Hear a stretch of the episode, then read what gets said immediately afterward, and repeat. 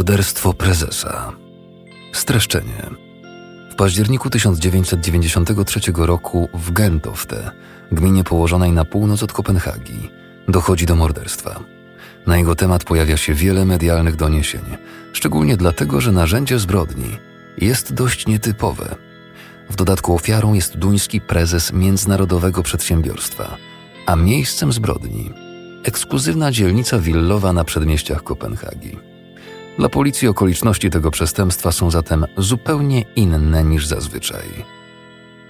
Słuchasz jednego z odcinków z zimną krwią. Skandynawskie zbrodnie, które wydarzyły się naprawdę, czyli serii podcastów o prawdziwych zbrodniach w Skandynawii. Wszystko, co zaraz usłyszysz, oparte jest na faktach. Materiały zebrał i opracował Martin Hilander. Finn Helmersen i Jörgen Petersen znają się od pierwszej klasy. Mimo, że ich kariery zawodowe toczą się odmiennie, ich przyjaźń trwa i utrzymują ze sobą kontakt w dorosłym życiu. Jürgen Petersen zdobywa wykształcenie handlowe i pracuje w wielu różnych firmach w obszarze marketingu i sprzedaży. Nie odnosi jednak na tym polu znaczących sukcesów. Ma sporo pomysłów, ale zawsze brakuje mu kapitału niezbędnego, aby wcielić projekty w życie. Żeni się z dentystką, z którą wyprowadza się w 1986 roku do Niemiec. Mają dwójkę dzieci i wygląda na to, że wiedzie im się dobrze. Prawda jest jednak taka, że Jorgenowi brakuje pieniędzy i że nadal nie stać go na zrealizowanie swoich marzeń i projektów. Finowi wiedzie się lepiej. Szybko znajduje zatrudnienie w firmie zajmującej się sprzedażą perfum. W krótkim czasie Fin staje się ekspertem w swojej dziedzinie. Wspina się po szczeblach kariery i szybko dociera na szczyt.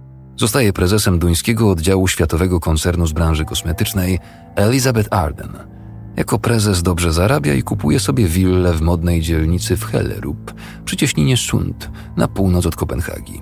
Gdyby chciał, mógłby zrobić w firmie międzynarodową karierę. Jest rok 1993.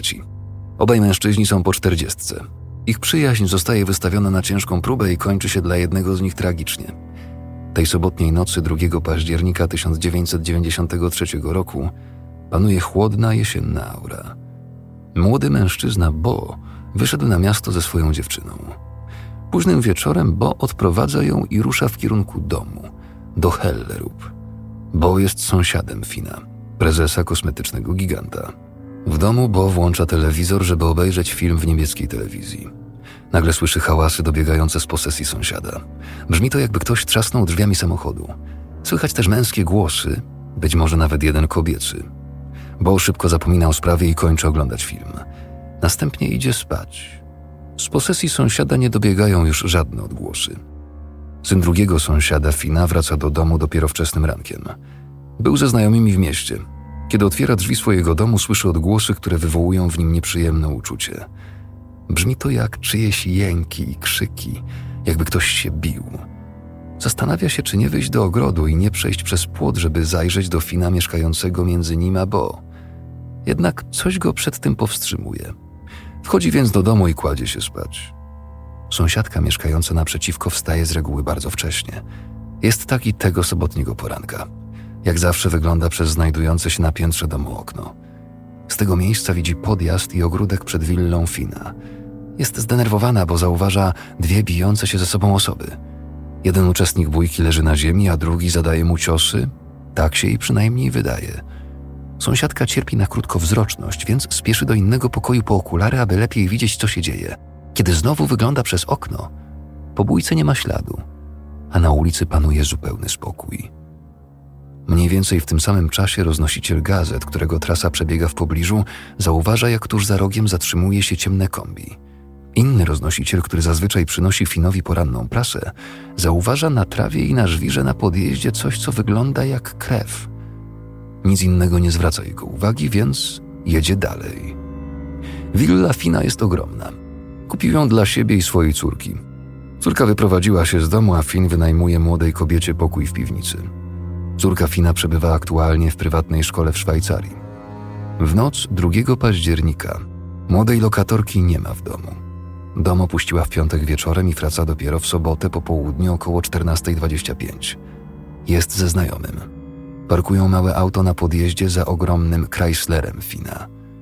Młoda kobieta dziwi się, że przed wiatą garażową stoi stara zwiędła choinka bożonarodzeniowa. Nagle zauważa, że pod drzewem coś leży. Kiedy podchodzi bliżej, zaczyna krzyczeć. To człowiek. Widzi, że leżące na brzuchu ciało jest całkiem zniekształcone. To Finn, od którego wynajmuje pokój. Po zaledwie kilku minutach o 14.30 dzwoni na policję. Weekendy na posterunku policji w Gentofte są zazwyczaj stosunkowo spokojne. Ta sobota okaże się jednak dla jego pracowników zupełnie inna niż zwykle. Na komisariat zostają natychmiast wezwani wszyscy funkcjonariusze, którzy siedzą spokojnie w swoich domach i mają w zasadzie wolne. W sobotnie popołudnie w domu prowadzącego funkcjonariusza policji kryminalnej Juela Laftsena dzwoni telefon. Słuchawkę podnosi żona policjanta. Juel właśnie wyszedł pobiegać. Kiedy wraca z joggingu, jego żona z niecierpliwością go wyczekuje. Musisz jechać na komisariat. I to natychmiast. Ze względu na badania kryminalistyczne na miejscu zbrodni nie można od razu usunąć ciała Fina Helmersena z podjazdu przed wiatą garażową. Na miejsce zdarzenia przyjeżdża lekarz medycyny sądowej, aby przeprowadzić wstępne oględziny zwłok.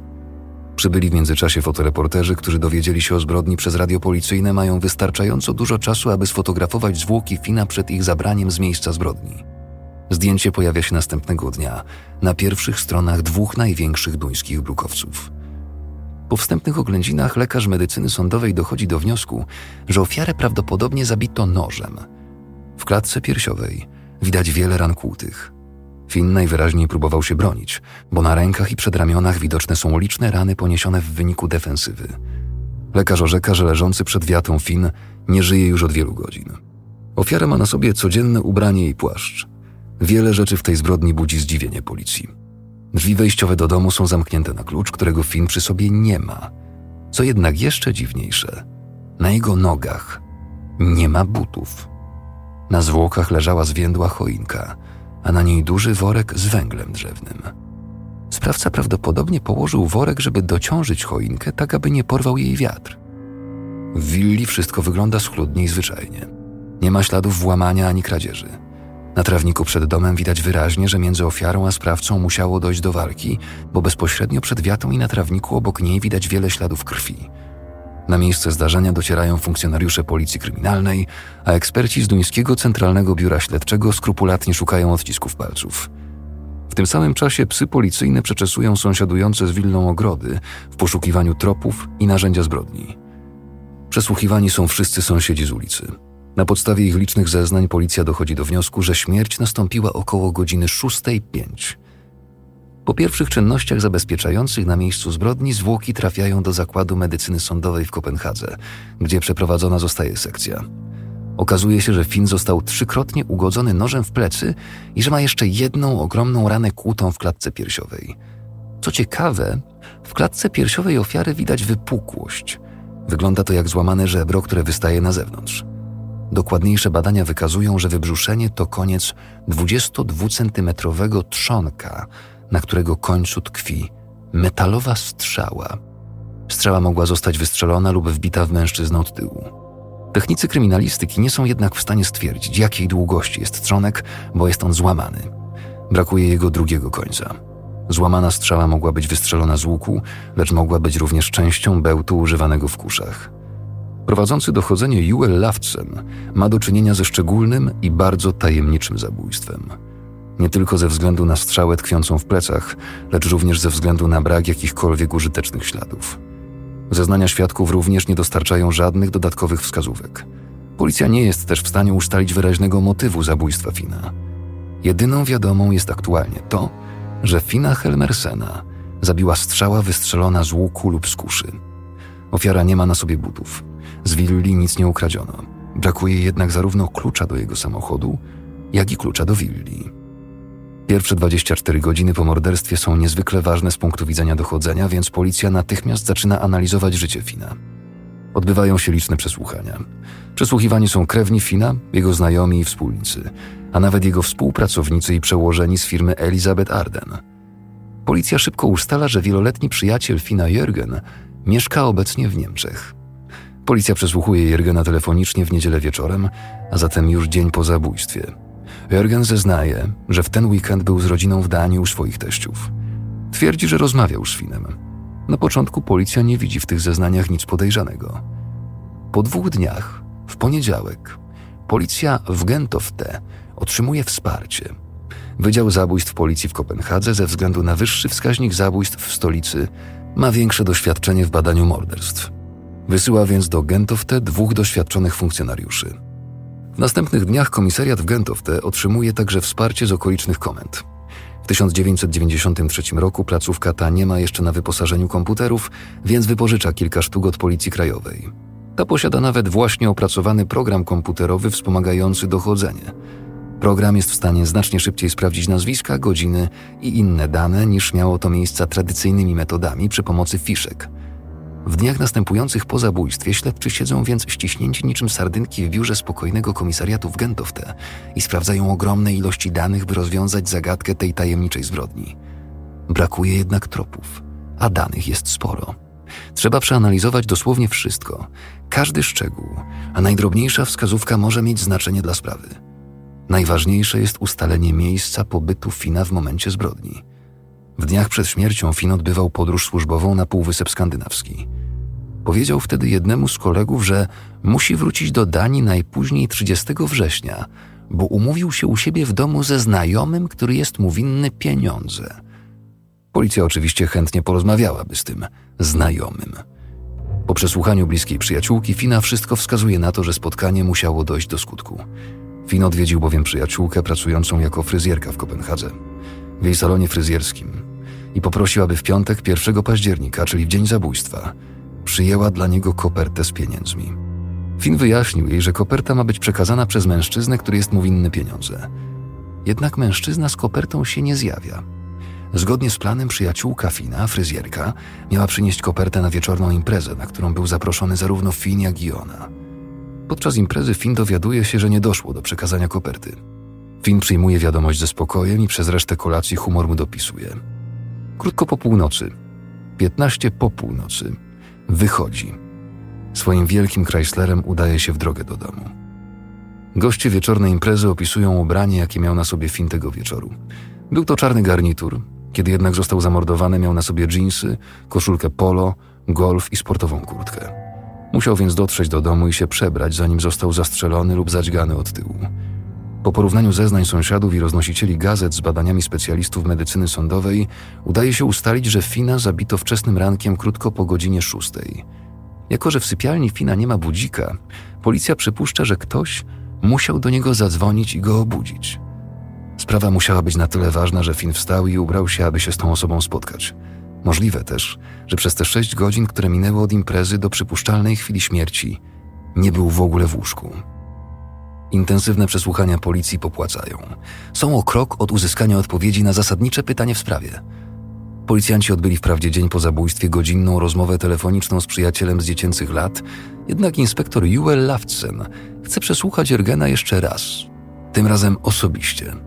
Policja nie traktuje go początkowo jako podejrzanego w sprawie, lecz chce z nim jeszcze raz porozmawiać, bo ten zna Fina lepiej niż pozostali przesłuchiwani i dlatego może być w stanie coś więcej o nim powiedzieć.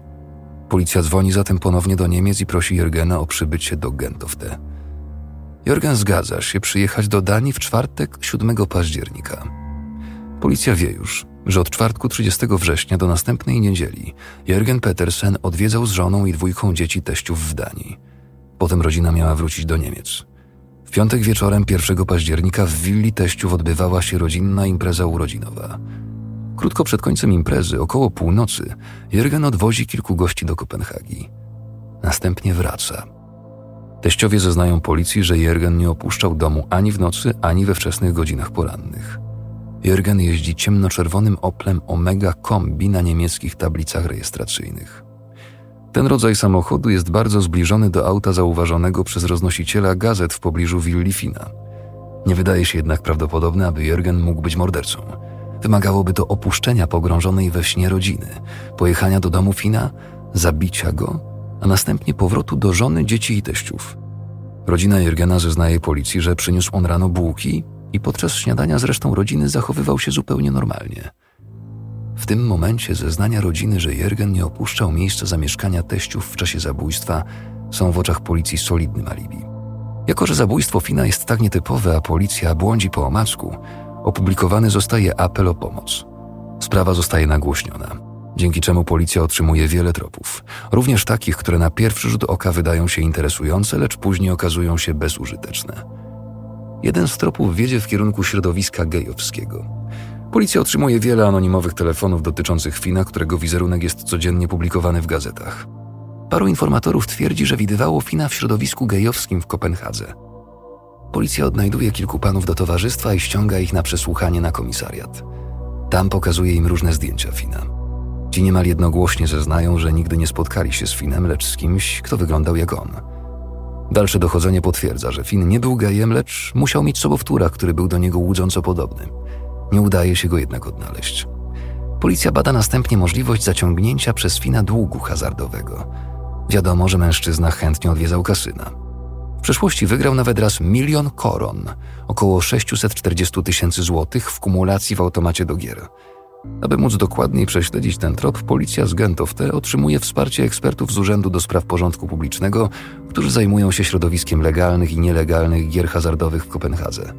Również ten trop prowadzi jednak donikąd. Nie udaje się odnaleźć żadnych informacji, które wskazywałyby na to, że Finn był komukolwiek winny pieniądze za swoje zamiłowanie do hazardu. Dochodzenie koncentruje się zatem znowu na tropie mężczyzny, który jest dłużnikiem Fina. W willi Fina policja odnajduje sporo przydatnych dokumentów. W jednej z szuflad znajduje się wiele pokwitowań z niemieckich urzędów pocztowych zaświadczających wpłaty większych kwot na rzecz Fina. Kilka z nich pochodzi z urzędu pocztowego w Düsseldorfie. Co ciekawe, Jürgen, przyjaciel z dziecięcych lat, mieszka w pobliżu tego urzędu. Kiedy Jürgen przyjeżdża do Danii z Niemiec na przesłuchanie, w czwartek, pięć dni po zabójstwie, zeznaje, że spotkał się z Finem w jego domu dokładnie tydzień wcześniej. Potwierdza też, że jest winien przyjacielowi większą sumę i dlatego wysyłał pieniądze z Niemiec do Danii. Następnie opowiada o przyczynie problemów finansowych, które doprowadziły do tego, że zadłużył się u swojego kolegi. W 1987 roku Jürgen, jak i wielu innych Duńczyków, zainwestował w duży projekt wydobywczy w Chile. W tamtym czasie Jürgen uważa, że projekt ten jest bardzo dobrą inwestycją i namawia swojego wieloletniego przyjaciela Fina do zainwestowania w niego 40 tysięcy dolarów. 40 tysięcy dolarów to w tamtym czasie niemal 300 tysięcy koron, co odpowiadałoby dzisiejszej wartości ponad 600 tysięcy koron. Ten ryzykowny projekt okazuje się jednak fiaskiem i upada. Jorgen zaczyna zatem spłacać dług. Jak twierdzi, jest to dla niego swego rodzaju dług honorowy względem przyjaciela. Dla policji to bardzo ważna informacja. Staje się jasne, że przyjaźń mężczyzn skażona była piętnem pieniędzy. I to dużych. Co więcej, w chwili zabójstwa Jürgen przebywał w Danii. Poza tym posiada auto przypominające ciemne kombi, które widział jeden z roznosicieli gazet. Pomimo tych okoliczności policja nadal nie uważa Jürgena za głównego podejrzanego. Policjanci ponownie odwiedzają jego teściów. Tym razem przesłuchanie jest bardziej szczegółowe i dogłębne. W rozmowie wychodzą na jaw dokładniejsze informacje na temat tego, co działo się w ich willi w chwili morderstwa. Pojawia się przypuszczenie, że ich zięć Jürgen nie spędził całej nocy w łóżku. Wczesnym rankiem, między 6.00 a 6.30, jeden z członków rodziny miał go widzieć siedzącego w bieliźnie w jego zaparkowanym na podjeździe samochodzie. Nie bez znaczenia wydaje się również fakt, że teściowie Jurgena mieszkają niespełna 3-4 kilometry od domu Fina. Przy śniadaniu Jurgen wyjaśnia, że wyszedł na zewnątrz, żeby wjechać autem na podjazd. Kiedy bowiem wrócił do willi po północy po odwiezieniu gości z imprezy, miało już tam nie być miejsca na jego auto. Te zeznania wzmacniają podejrzenie policji, że Jürgen mógł popełnić te zbrodnie. Podążając za tym tropem prowadzą dochodzenie przeciwko mężczyźnie. Wydział Techniki Kryminalistycznej posuwa się dalej w badaniach nietypowego narzędzia zbrodni. Grot strzały jest osobliwością. Wyniki analiz sugerują, że strzała była wystrzelona z kuszy. Nie da się jednak zupełnie wykluczyć, że narzędziem zbrodni mógł też być zwykły łuk. W swojej dolnej części grot posiada gwint, przy pomocy którego wkręca się go w drugą część strzały promień. Promień jest jednak złamany. W Danii kusze są nie tylko nielegalne, lecz również trudno je tam dostać. W przeciwieństwie do Niemiec, gdzie można je legalnie kupować. W Niemczech strzelanie z kuszy uprawia się zarówno jako sport precyzyjny, jak i popularne zajęcie rekreacyjne. Uwaga, i znajduje się w programie wielu spośród 14 tysięcy zarejestrowanych w Niemczech związków strzeleckich. Zatem za południową granicą Danii broń tę można dostać stosunkowo łatwo. To kolejna informacja, za sprawą której przyjaciel Fina Jürgen pozostaje w kręgu podejrzanych. Jak już zostało wspomniane, technicy kryminalistyki nie są jednak pewni, czy strzałę wystrzelono z kuszy, czy może z łuku. Nie udaje się też ustalić kraju pochodzenia grotu strzały. Policja publikuje zdjęcie samochodu Fina, dużego Chryslera Le Baron. W Danii zarejestrowanych jest tylko 35 takich samochodów. Odbywają się przesłuchania pozostałych 34 posiadaczy, ponieważ dwa tropy wskazują na to, że w noc popełnienia zbrodni takie auto przejeżdżało przez Kopenhagę. Jeden świadek twierdzi, że widział, jak taki samochód z dwoma pasażerami najpierw zaparkował na ulicy Strand Boulevarden w Kopenhadze, a następnie stamtąd odjechał. To bardzo interesująca informacja. Zaledwie 200 metrów od tego miejsca znajduje się bowiem ulica, gdzie odbywała się wieczorna impreza, w której uczestniczyła również wspomniana fryzjerka. Pewien taksówkarz zeznaje policji, że tej nocy prawdopodobnie widział Chryslera w centrum Kopenhagi. 11 dni po zabójstwie w programie telewizyjnym o autentycznych sprawach kryminalnych, nadawanym w duńskiej stacji TV2, zrekonstruowane zostają wspomniane wyżej zeznania świadków oraz trasa Fina z wieczoru przed morderstwem. Policja udostępnia stacji do zdjęć samochód Fina, który został zbadany pod kątem odcisków palców oraz innych tropów. W firmie Elizabeth Arden prowadzone jest dogłębne dochodzenie w celu ustalenia, czy Finn nie przysporzył sobie wrogów przez swoją pracę. Okazuje się, że Finn zajmuje się zapobieganiem importowi równoległemu produktów firmy, czyli wprowadzaniu na rynek tańszych kopii, które działają na szkodę Elizabeth Arden i mogą przynieść firmie znaczne straty. To więc oczywiste, że Finn posiada rywali w sferze zawodowej. Nie ma jednak żadnych przesłanek ku temu, aby istniały na tyle duże spory, żeby w grę wchodziło zabójstwo. Jego styl życia nie wskazuje na żadne oczywiste motywy, aż nagle z zagranicy napływają nowe informacje. Dochodzenie prowadzone jest wielowątkowo. Coraz więcej tropów prowadzi jednak do Jurgena. Z tej przyczyny policja tworzy jednostkę specjalną poświęconą wyłącznie jemu. Przesłuchiwani są wspólnicy Jurgena z Danii, którzy również zainwestowali w chilijski projekt. Przekazują oni policji obszerną dokumentację dotyczącą nieudanego przedsięwzięcia. Policja wchodzi m.in. w posiadanie listu zaadresowanego do wspólników, w którym Jürgen prosi ich o pomoc w spłacie ogromnego długu, który zaciągnął u Fina. Pisze w nim, że dobrze wie, że to on się zadłużył i na nim spoczywa odpowiedzialność spłaty. Ale teraz, jak pisze, został przyparty do muru. Wspólnicy wzbraniają się jednak przed wsparciem go w uregulowaniu długu. Podczas ponownego przesłuchania Jürgen wydaje się najpierw spokojny i zrelaksowany. Nowe informacje mocno go jednak obciążają. Na tym etapie jedno jest pewne. Jürgen Petersen jest głównym podejrzanym w tej zbrodni. W dodatku okazuje się, że Finn miał solidne powody, aby domagać się zwrotu swoich pieniędzy od kolegi z młodzieńczych lat. Choć finanse dyrektora koncernu kosmetycznego były stabilne, Finn miał niebawem objąć w firmie nowe stanowisko szefa regionu na całą Skandynawię. Analiza jego dokumentów wskazuje na to, że przeprowadzka wiązała się z licznymi dodatkowymi kosztami. Jego dokumentacja bankowa sugeruje również, że mogłoby to spowodować u niego problemy z płynnością finansową. Dlatego możliwe, że Finn wywierał na Jorgena nacisk, by zdobyć pieniądze. Zespół dochodzeniowy nawiązuje współpracę z policją w Niemczech i Szwajcarii. Jürgen ma bowiem zarówno mieszkanie w Niemczech, jak i mniejsze w Szwajcarii. Niemieckie i szwajcarskie organy proszone są o zezwolenie na przeszukanie mieszkań. Przeprowadzenie tych czynności wymaga jednak czasu, bo najpierw policja musi uzyskać nakaz od sądu w Gentofte, Potem musi go zatwierdzić duńskie Ministerstwo Sprawiedliwości i dopiero wtedy można go skierować do organów w Szwajcarii i w Niemczech. Te z kolei muszą udzielić duńskim funkcjonariuszom pozwolenia na przeszukanie mieszkań. Te transgraniczne formalności trwają w sumie około tygodnia. Policja z Gentofte chce w tym czasie przesłuchać Jurgena po raz trzeci. Między innymi dlatego, aby dowiedzieć się więcej na temat przekazów pieniężnych wysyłanych przez Urząd Pocztowy z Niemiec do Danii – Poza tym, aby dokładniej wypytać go o to, co robił wczesnym rankiem 2 października. Funkcjonariusze chcą przede wszystkim dowiedzieć się, dlaczego przestawiał swój samochód w samej bieliźnie. Jürgen często kontaktuje się telefonicznie z duńską jednostką policji i wypytuje o postępy w dochodzeniu.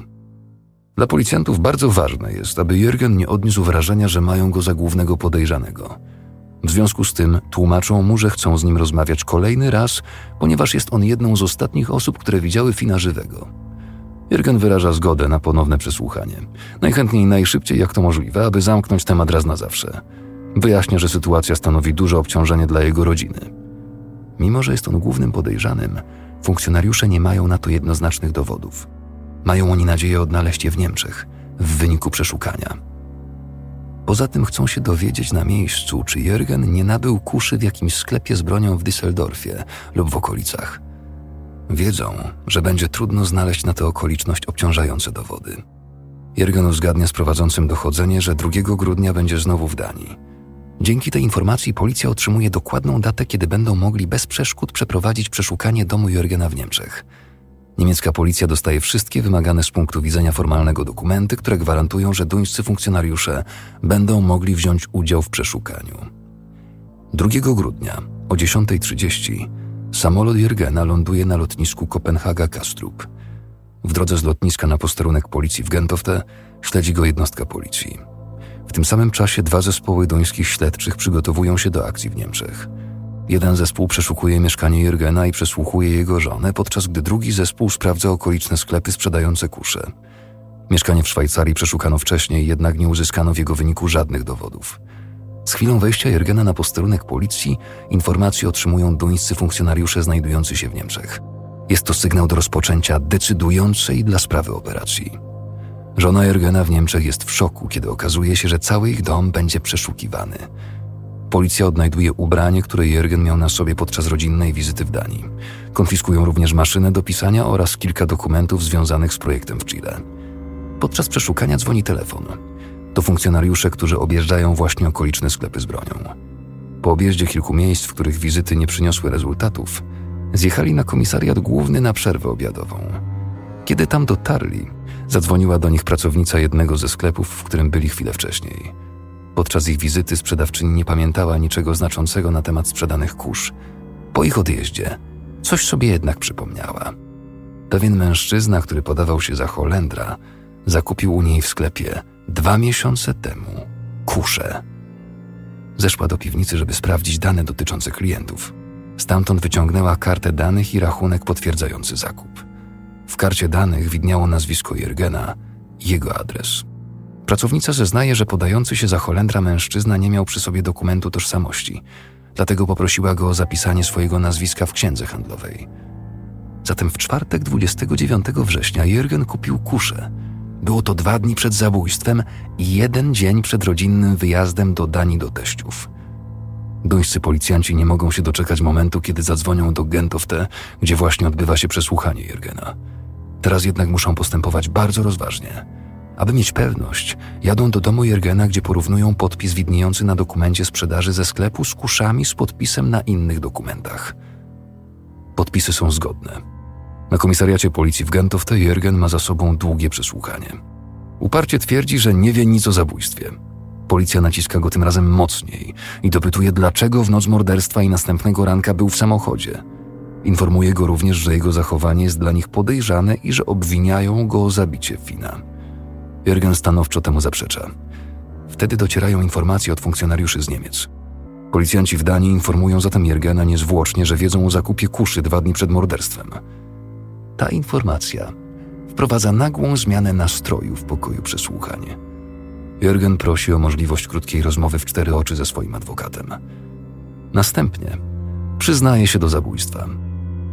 Co zaskakujące w tej sytuacji, Jürgen wyraża uznanie dla doskonałej pracy dochodzeniowej policji.